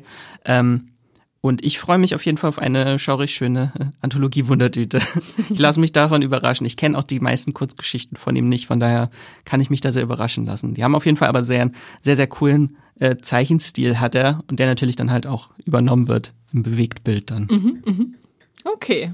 Ich stelle fest, wir haben viele Anime-Sachen und Animiertes äh, diesen Monat drin, oder? Da kommen, da Anime kommen und Horror tatsächlich auch. Ich glaube, ja. ich habe gezählt, wir haben fünf Horrorserien. Krass. Scheint, also. scheint das Genre bzw. Die, die Filmart zu sein äh, im Monat, die man da braucht, anscheinend im Januar. Weil es früher dunkel ist, kannst du mehr Horror gucken. Ja, wahrscheinlich. Ja, gut, gute Theorie, gute Theorie, Max, das sollten wir prüfen. Äh, ähm, nämlich unser nächster äh, Tipp, den euch Lisa per Sprachnachricht vorstellen wird, ist auch ein animiertes Format, das jetzt schon in Staffel 2 am 20 20. Januar zurückkehrt, nämlich The Legend of Vox Machina. Am 20. Januar startet die zweite Staffel von The Legend of Vox Machina bei Amazon Prime Video und damit kehrt eine der bestbewertetsten Fantasy-Serien des letzten Jahres zurück, tatsächlich. Ähm, Staffel 1 von The Legend of Vox Machina wurde von der Movie Pilot Community mit 7,7 bewertet und erzählte ja, mehr oder minder so ein bisschen die Origin Story von einer bunt durchgewürfelten Gruppe aus Söldnerinnen und Söldnern. Da sind äh, Elben dabei, da sind Gnome und Gnominnen dabei, ein Mensch mit einer mysteriösen Familienvergangenheit, ein Barbar, der unfassbar stark ist. So ganz klassische Fantasy-Charaktere eigentlich die in der Serie aber ein bisschen düsterer, ein bisschen krasser, ein bisschen witziger nochmal sind, als man das aus so anderen klassischen, irgendwie ans Mittelalter angelehnten Fantasy-Welten kennt.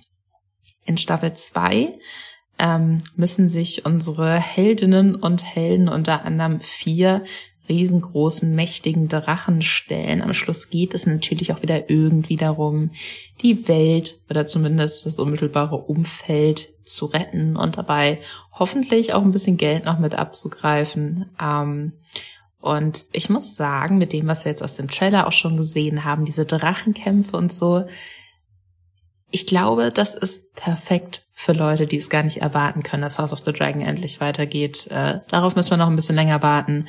Auf die zweite Staffel von The Legend of Vox Machina müssen wir nur bis zum 20. Januar warten. Ähm, ganz, ganz tolle Serie.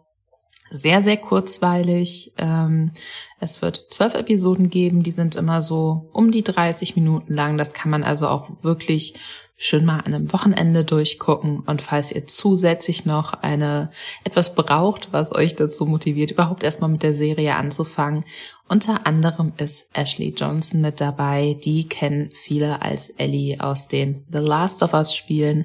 Und die spielt hier eine, ja, naive, aber auch sehr mächtige Gnomen und Klerikerin, die äh, eine wunderbare Freundschaft mit dem mächtigen und ein bisschen dümmlichen Goliath-Barbaren Grog unterhält. Ich kann es nur empfehlen. Perfekte Serie für Leute, die einfach mal ein bisschen abschalten wollen. Wunderschön animiert, tolle Musik, tolle Dialoge. 1A-Empfehlung von mir. Ja, danke dafür, Lisa. Lisa schwärmt da auf jeden Fall sehr für Fantasy und äh, Animation hier in einem vereint. Äh, das äh, klingt auf jeden Fall gut. Staffel 2, wenn ihr Staffel 1 gesehen habt, freut ihr euch wahrscheinlich sowieso schon drauf. Wenn ihr Staffel 1 noch nicht kennt, guckt ihr jetzt vielleicht mal rein. Wer weiß. Äh, ich äh, springe tats aber tatsächlich jetzt schon weiter zum 25.01. Max, und da startet eine Serie und ich gucke mir nur den Titel an und denke, okay, Sky hatte äh, Zoe's Extraordinary Playlist, äh, Netflix hatte jetzt The Extraordinary Attorney Woo und jetzt haben wir einfach nur Extraordinary bei Disney Plus, äh, was startet. Was ist das? Ja, das ist eine ziemlich schräge Superhelden-Comedy-Serie, eine britische Superhelden-Comedy-Serie. Äh, tatsächlich meine erste Serienüberraschung des Jahres. Mhm. Ich äh, glaube, viele haben die noch nicht so auf dem Radar oder auf dem Schirm, die äh, Serie.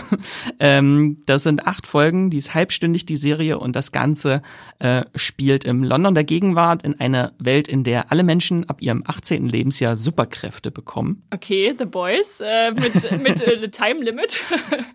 genau, alle außer Jen, äh, die Hauptfigur, eine 20-something in ihrer Quarterlife-Krise, die nicht weiß, was sie im Leben wirklich will. Sie steckt in einem langweiligen Job fest, in einem Partyladen. Äh, ihr Liebesleben ist chaotisch und der Wunsch nach einer Superkraft hält sie davon ab, so wirklich im Leben voranzukommen. Äh, und dass sie nicht völlig abstürzt, das hat sie ihren äh, WG-MitbewohnerInnen äh, zu verdanken da haben wir einmal ihre beste Freundin Sophia, die hat die coole Fähigkeit, mit Toten sprechen zu können. Mhm. Sie ist quasi wie so ein Telefon, wo du jemanden anrufen kannst. Äh, genau, äh, und dann kann Tod, können Tote durch sie durchsprechen, äh, was sie auch äh, als ihr für beruflich benutzt, äh, ihre Fähigkeit. Dann haben wir noch ihren Freund Cash, der hat die Fähigkeit, die Zeit zurückzudrehen. Ähm, also wenn er mal irgendwie was Falsches zu seiner Freundin sagt und sie vielleicht ist, dann äh, dreht er die Zeit zurück. Äh, genau, und er möchte gerne Superheld werden. Äh, okay, also alle haben Kräfte, aber alle, nicht alle sind Superhelden. Oder genau, okay. Superhelden nicht alle, okay, genau. Okay. Und dann gibt's noch die Katze Gislord. die Bitte, wie heißt die? Das vierte Mitglied in der WG ist die Katze Gislord, äh, über die ich noch gar nicht, äh, nicht so viel verraten werden soll. Aber ich glaube, selbst die Katze ist mächtiger als Jen, ja. Ich habe noch eine technische Frage zu diesen Superkräften. Kriegt man die einfach, sobald man 18 wird, aber sie hat keine bekommen? Oder werden die verteilt? Oder warum hat sie keine Kräfte? Menschen kriegen natürlich, auf natürliche Weise plötzlich okay. Superkräfte. Wahrscheinlich hat sie im Schaltjahr Gebur Geburtstag am 29. Februar oder so. Okay, okay, ich bin gespannt. Äh, klingt, klingt sehr charmant. Und spielt irgendjemand mit, den man kennen könnte, Max, äh, von den DarstellerInnen? Kanntest du jemanden vorher? Ich kannte die tatsächlich gar nicht. Okay. Bis auf eine, und zwar Ola aus Sex Education spielt mit. Ah, oh, oh, ja, die kenne ich doch auch, siehst du? ja, schön. Äh, kommt bei mir auf jeden Fall auf den Zettel. Und gerade wenn es auch nur 30 Minuten sind, äh, da wird man bestimmt eine, eine halbe Stunde geguckt haben, denke ich, wir weiter gucken und dann muss man bis nächste Woche warten. Oder kommt alles auf einmal zu Disney Plus? Ich glaube, die kommen alle auf einmal. Okay. Genau. Acht Folgen sind das. Und ich glaube, wenn man auf Superhelden-Comedy steht, das ist halt so eine Richtung, die man noch nicht so. Wir haben ja, alle ja. nur sehr, sehr ernst oder sehr derber Humor und hier es sieht sehr, sehr interessant aus. Ja. Okay, okay. Ja, sehr spannend, sehr spannend. Eine Superheldenwohngemeinschaft Extraordinary bei Disney Plus. Das war der 25.01. Und wir springen weiter zum 26.01. Da gibt's eine etwas andere Gemeinschaft, Wohngemeinschaft. Da gibt es nämlich ein Hotel. Da startet bei Magenta TV Hotel Portofino. Mhm. Wir sind wieder in Italien, wie vielleicht meine Aussprache euch verraten hat. Und äh, das ist eine britische, aber eine britische Serie, eine Kostümdramaserie, die Anfang der 1920er Jahre in Italien spielt. Das sind dann sechs Folgen in Staffel 1, aber die war so erfolgreich, dass Staffel 2 auch schon längst bestellt wurde in Großbritannien. Eine Bridgebox-Serie, das ist so ein englischer Online-Dienst, der von BBC und ITV äh, geführt wird, also schon den führenden Sendern. Und dieses Hotel Portofino, diese Serie basiert auf dem Roman von J.P. O'Connell und ähm, ist an der italienischen Riviera angesiedelt im Jahr 1926.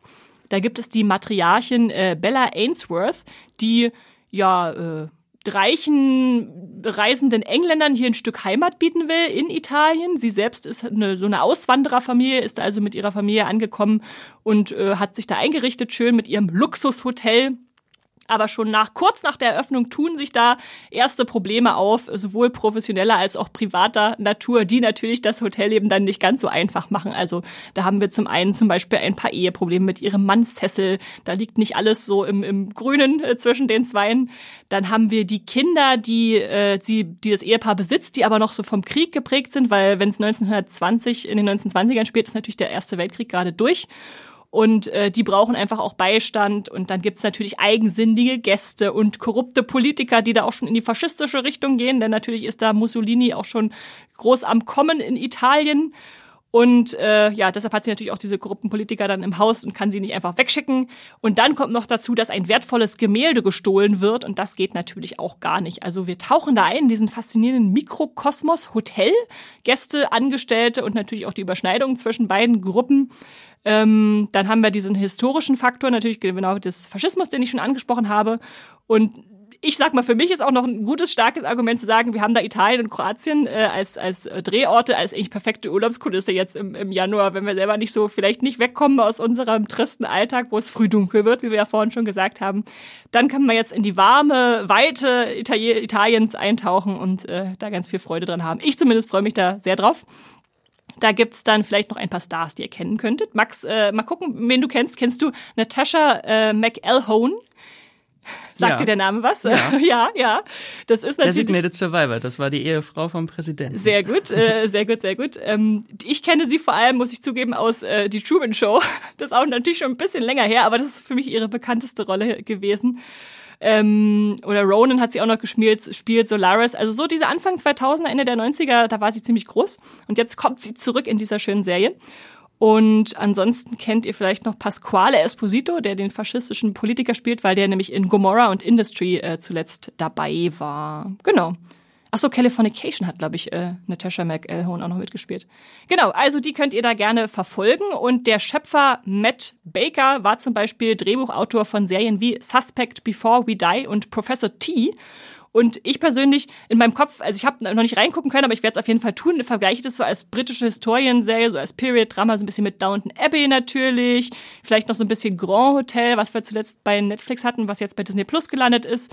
So vielleicht auch ein bisschen White Lotus Staffel 2, aber weniger garstig, ein bisschen mehr warme Gefühle. Dafür mehr Faschismus. Genau, genau, ja, okay.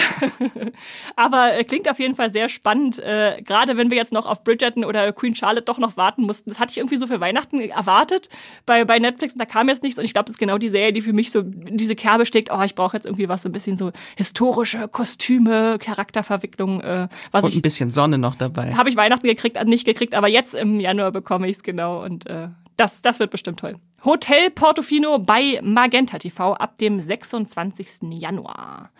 Äh, weniger weniger äh, warm und weich wird hingegen die nächste Serie, glaube ich zumindest, Max, oder? Auch noch am 26. Januar kommt zu Sky nämlich Chucky Staffel 2. Könnte nicht anders sein, glaube ich. äh, genau, die zweite Staffel, acht neue Folgen starten bei Sky. Äh, eine Horrorserie, eine Puppenhorrorserie. mein ist auch tatsächlich so. Ich liebe dieses Franchise. So muss ich einfach mal sagen. Also ich liebe dieses Chucky-Franchise. Äh, das seit 1988, glaube ich, gibt's das. Und äh, die Kontinuität der Story wird immer noch weitergeführt. ähm, genau, äh, und ich finde es einfach ganz toll, dass so dieses Reihe sich halt auch einfach immer wieder neu erfindet, beziehungsweise auch jeder Beitrag tonal unterschiedlich ist, dass auch jetzt die zweite Staffel von Chucky auch sich tonal komplett unterscheidet von der ersten Staffel. Also die zweite Staffel schraubt so den Camp- und Queer-Faktor nochmal ganz, ganz hoch und lässt sich so ein bisschen eher vergleichen von diesem abgedrehten Chucky's Baby, wo der Humor halt sehr, sehr äh, hoch angesiedelt war. Ähm, Genau, und hier gibt's ein neues Setting in der zweiten Staffel. Es ist so eine Art Internat, die Catholic School of the Incarnate Lord, wo dann die jugendlichen Hauptdarstellenden, äh, Hauptfiguren aus der ersten Staffel äh, dort einquartiert werden und äh, auf neue ihre Chucky-Figuren, äh, Puppen treffen. Mehr soll dazu nicht gesagt sein.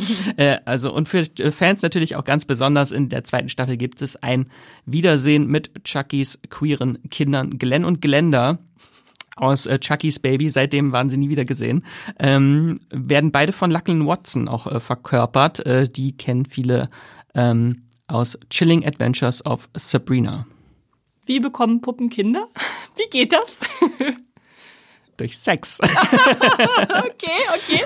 Die werden auch wirklich geboren in, in, dem, in der in dem Vorlagenfilm, oder? Genau. Äh, Krass. Wir hatten in Chucky's Baby ging es auch darum, dass sie ein Puppenkind bekommen, Mhm. äh, dessen Seele dann später aufgesplittet in zwei menschliche Körper transferiert wird. Okay, okay, verstehe. Und da haben wir dann Glenn und Glenda, genau.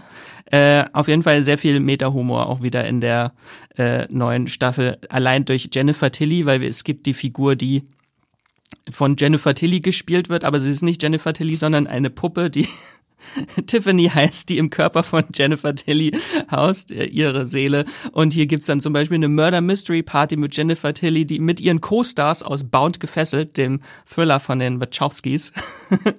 Und das ist auf jeden Fall sehr, sehr abgedreht, was da passiert in der zweiten Staffel. Kann ich äh, nur empfehlen. Und wer Chucky mit einer kleinen Kettensäge sehen möchte, der sollte sich dann Chucky Staffel 2 angucken. Okay. Am 26. Januar bei Sky. Wow, Chucky Staffel 2. Genau. Und damit sind wir auch schon bei unserer letzten Serie angekommen, die im Januar wir uns ausgesucht haben von unseren 20 exemplarisch herausgesuchten. Am 27. Januar startet eine Apple TV Plus Serie namens Shrinking. Und das hat nichts mit äh, Schrumpfen zu tun, sondern spielt an auf den englischen Begriff des Shrink, also des, des Kopfdoktors, so sehr äh, kolloquial für, für, für Psychiater, sage ich mal. Wer, wer betreut da wen? Wer, wer, was ist da los, Max? Das ist auf jeden Fall eine sehr interessante Serie, die sich viele vormerken sollten. Das ist eine neue Wholesome Comedy Serie von Apple TV Plus. Äh, und diese möchte das Ted Lasso große Loch in euren Herzen füllen. Oh.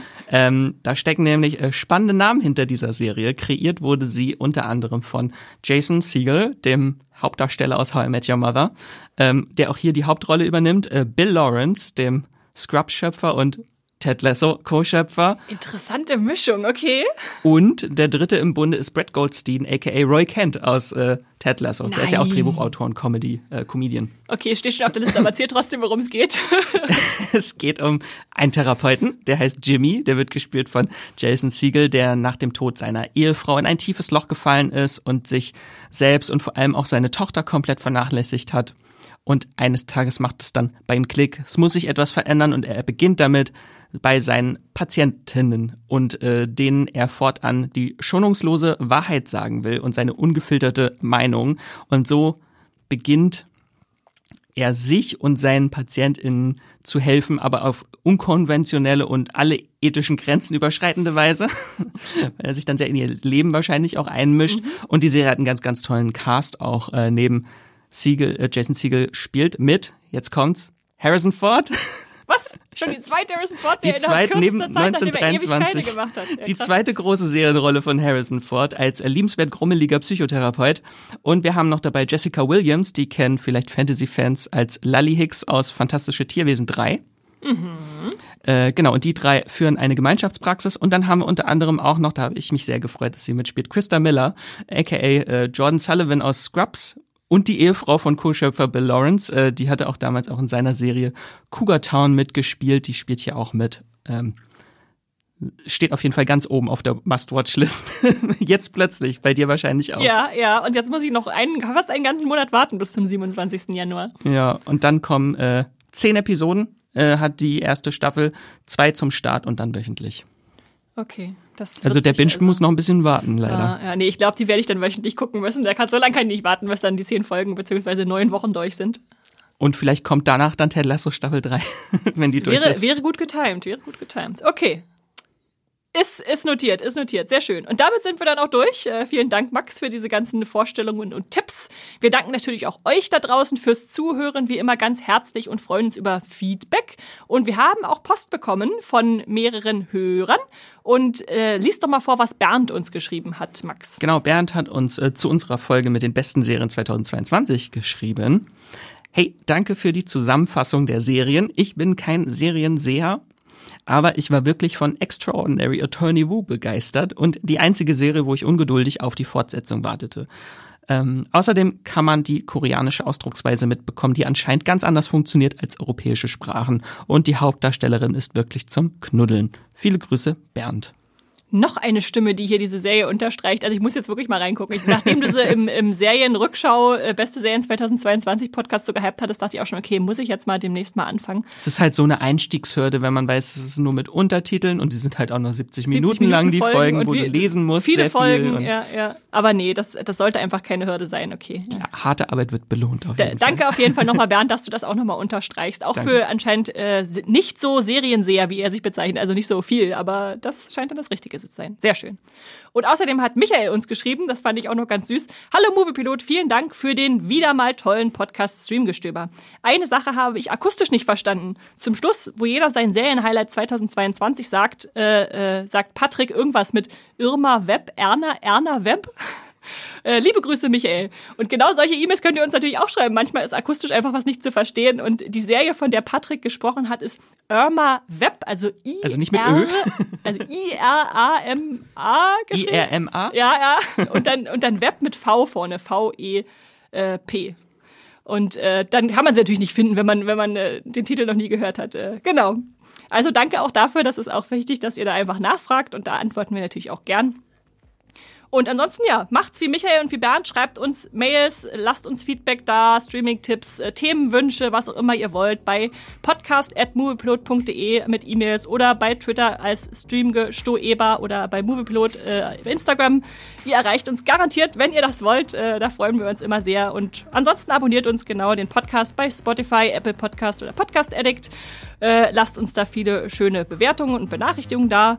Und Max, wo können dich die Leute lesen und äh, hören? Hören natürlich hier, aber sonst noch, sonst noch lesen. äh, lesen beim Moviepilot äh, oder ihr könnt mir folgen bei Twitter und Instagram. Überall findet ihr mich unter Max Wieseler oder Wieselmax. Und dich, Strawstar Esther. Ja, mich gibt es als Strawstar überall bei Moviepilot, Instagram und Twitter.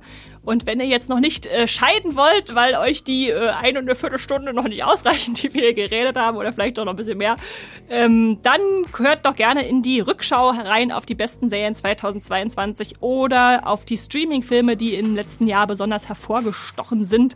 Oder wenn ihr so vorfreudig seid, weil ihr jetzt auch schon eine Januar-Vorschau gesehen habt, auch noch das ganze Jahr wissen wollt, dann hört natürlich gerne auch die Serienvorschau 2023. Das ist ja ein super Sequel dazu, weil wir die Januar-Serien ah, da nicht mit drin hatten. Stimmt, stimmt. So ein Bonus-Episode Episode quasi. In diesem Sinne wünschen wir euch einen super tollen Start ins neue Jahr und streamt was Schönes. Tschüss.